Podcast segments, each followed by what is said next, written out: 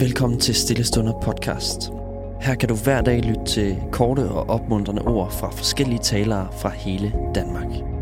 I denne uge skal vi lytte til Niels Nyman Eriksen fra Apostelkirken på Vesterbro. Vi er nået til den fjerde podcast om bøn ud fra Jesu undervisning om bøn i bjergprædiken i Matteus evangeliet kapitel 6. Og det tema, vi skal se på i dag, det er hedningens bøn. Vi har tidligere set, at Jesus lærer os at sige far til Gud som et fortegn for den kristne bøn. Og så har han beskrevet hyklerens bøn som den ene misforståelse af bøndens væsen. Den anden misforståelse er hedningernes bøn, som vi skal se på i dag. Jeg læser teksten. Og når I beder, må I ikke være som hyklerne, der ynder at stå og bede i synagoger og på gadehjørne for at vise sig for mennesker. Sandelig siger jeg, de har fået deres løn.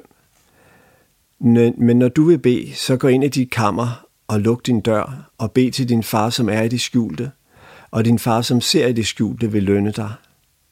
Når I beder, så lad ikke munden løbe, som hedningerne gør, for de tror, at de bønhøres for deres mange ord. Dem må I ikke ligne. Jeres far ved, hvad I trænger til, endnu før I beder ham om det. Så hedningerne, deres forståelse af bøn, hvordan beskrives den her? Jo, der står, at de tror, at de bønhøres for deres mange ord. Og derfor så lader de munden løbe. Det er et, et sjovt udtryk, at lade munden løbe. Man forestiller sig et billede af en hest, hvor man ligesom slipper tøjlerne, og den bare kan stikke af, som den vil. Hvorfor lader hedningerne munden løbe? Hvad er det for en forståelse af bønd, der ligger til grund for det? Jo, det er en forståelse af, at ordene skal fortjene svaret, eller forårsage svaret, at øh, det derfor afhænger af mængden af ord og kvaliteten af de ord, vi kan sige i vores bøn, om bønnen virkelig er virksom. Og når vi taler om hedningen, så tror jeg ikke bare, at vi skal tænke på ikke-jøder, sådan som det jo oprindeligt blev forstået i det nye testamente. Vi skal, vi skal ikke bare tænke på hedningen derude, vi skal tænke på hedningen i os selv. Altså på det inde i os selv, der forfalder til en forestilling om, at bøn det er noget, vi skal præstere. Og hvis vi præsterer det på den rigtige måde, så vil det have en, en, en, en rigtig virkning. Hvordan kan den indre hedning vise sig? Jo, den kan for eksempel vise sig i, at vi, når vi beder, ændre vores stemme, for ligesom at gøre den lidt mere øh, inderlig, lidt mere bønfaldende. Øhm, der i ligger vel en forestilling om, at vi ligesom skal overbevise Gud om noget, at vi skal um, vi skal have vagt hans medlidenhed, have en forståelse. Eller det kan være, at vi for eksempel, når vi beder for en syg, begynder med en omhyggelig diagnostisering af sygdommens art, og dernæft anviser nogle forskellige løsningsforslag, som om, at vi med vores bøn ligesom havde en form for lægeligt ansvar for, hvad der skulle ske med den her person. Nej, siger Jesus, den tilgang til bøn, det er hedningens tilgang. Vi tænker, at det er vores ord, kvaliteten, kvantiteten af de ord, som kommer til at øh, gøre, at bønnen får en betydning. At vi skal vinde Gud over.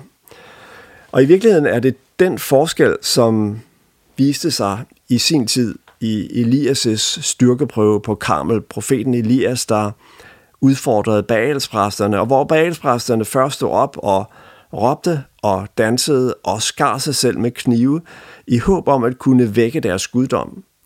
Og Elias han står og ser på mm, med et ironisk blik, fornemmer jeg i teksten, og siger, at de måske skulle råbe lidt højere. Det kan være, at han er gået afsides. En gud kan jo også blive trængende. Og derefter så træder Elias frem og henvender sig roligt og tillidsfuldt til Gud, og underet sker. Det er den øh, ro, den tillid til, at Gud ikke skal vækkes, at han ikke skal gøres nærværende, at han allerede er det, at det er os, som let bliver fraværende i vores eget liv, som Jesus vil tale frem med sin formaning om, at vi skal bede, ikke som hedningerne, men i tillid til vores himmelske far.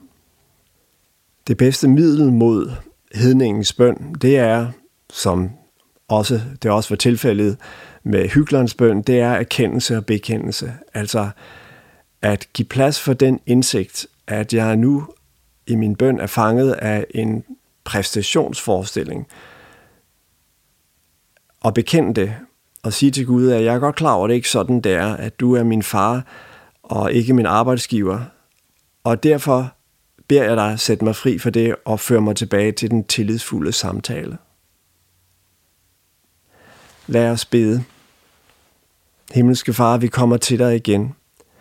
Du kender vores liv, kampe og hvile og alt det, der er indimellem dagliglivets trummerum, som ofte forekommer som ligegyldigt, men som i virkeligheden er vores livs egentlige kampplads.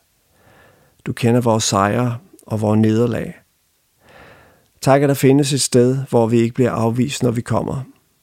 Hjælp os at leve denne dag i tillid til din faderlige godhed. Amen.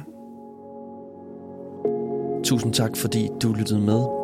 Hvis du blev berørt af dagens andagt eller har nogle spørgsmål, så vil vi opfordre dig til at tage kontakt til en præst i dit nærområde. Husk også, at du kan lytte til alle sangene fra Stillestunder på Spotify, Apple Music, YouTube og andre streamingtjenester.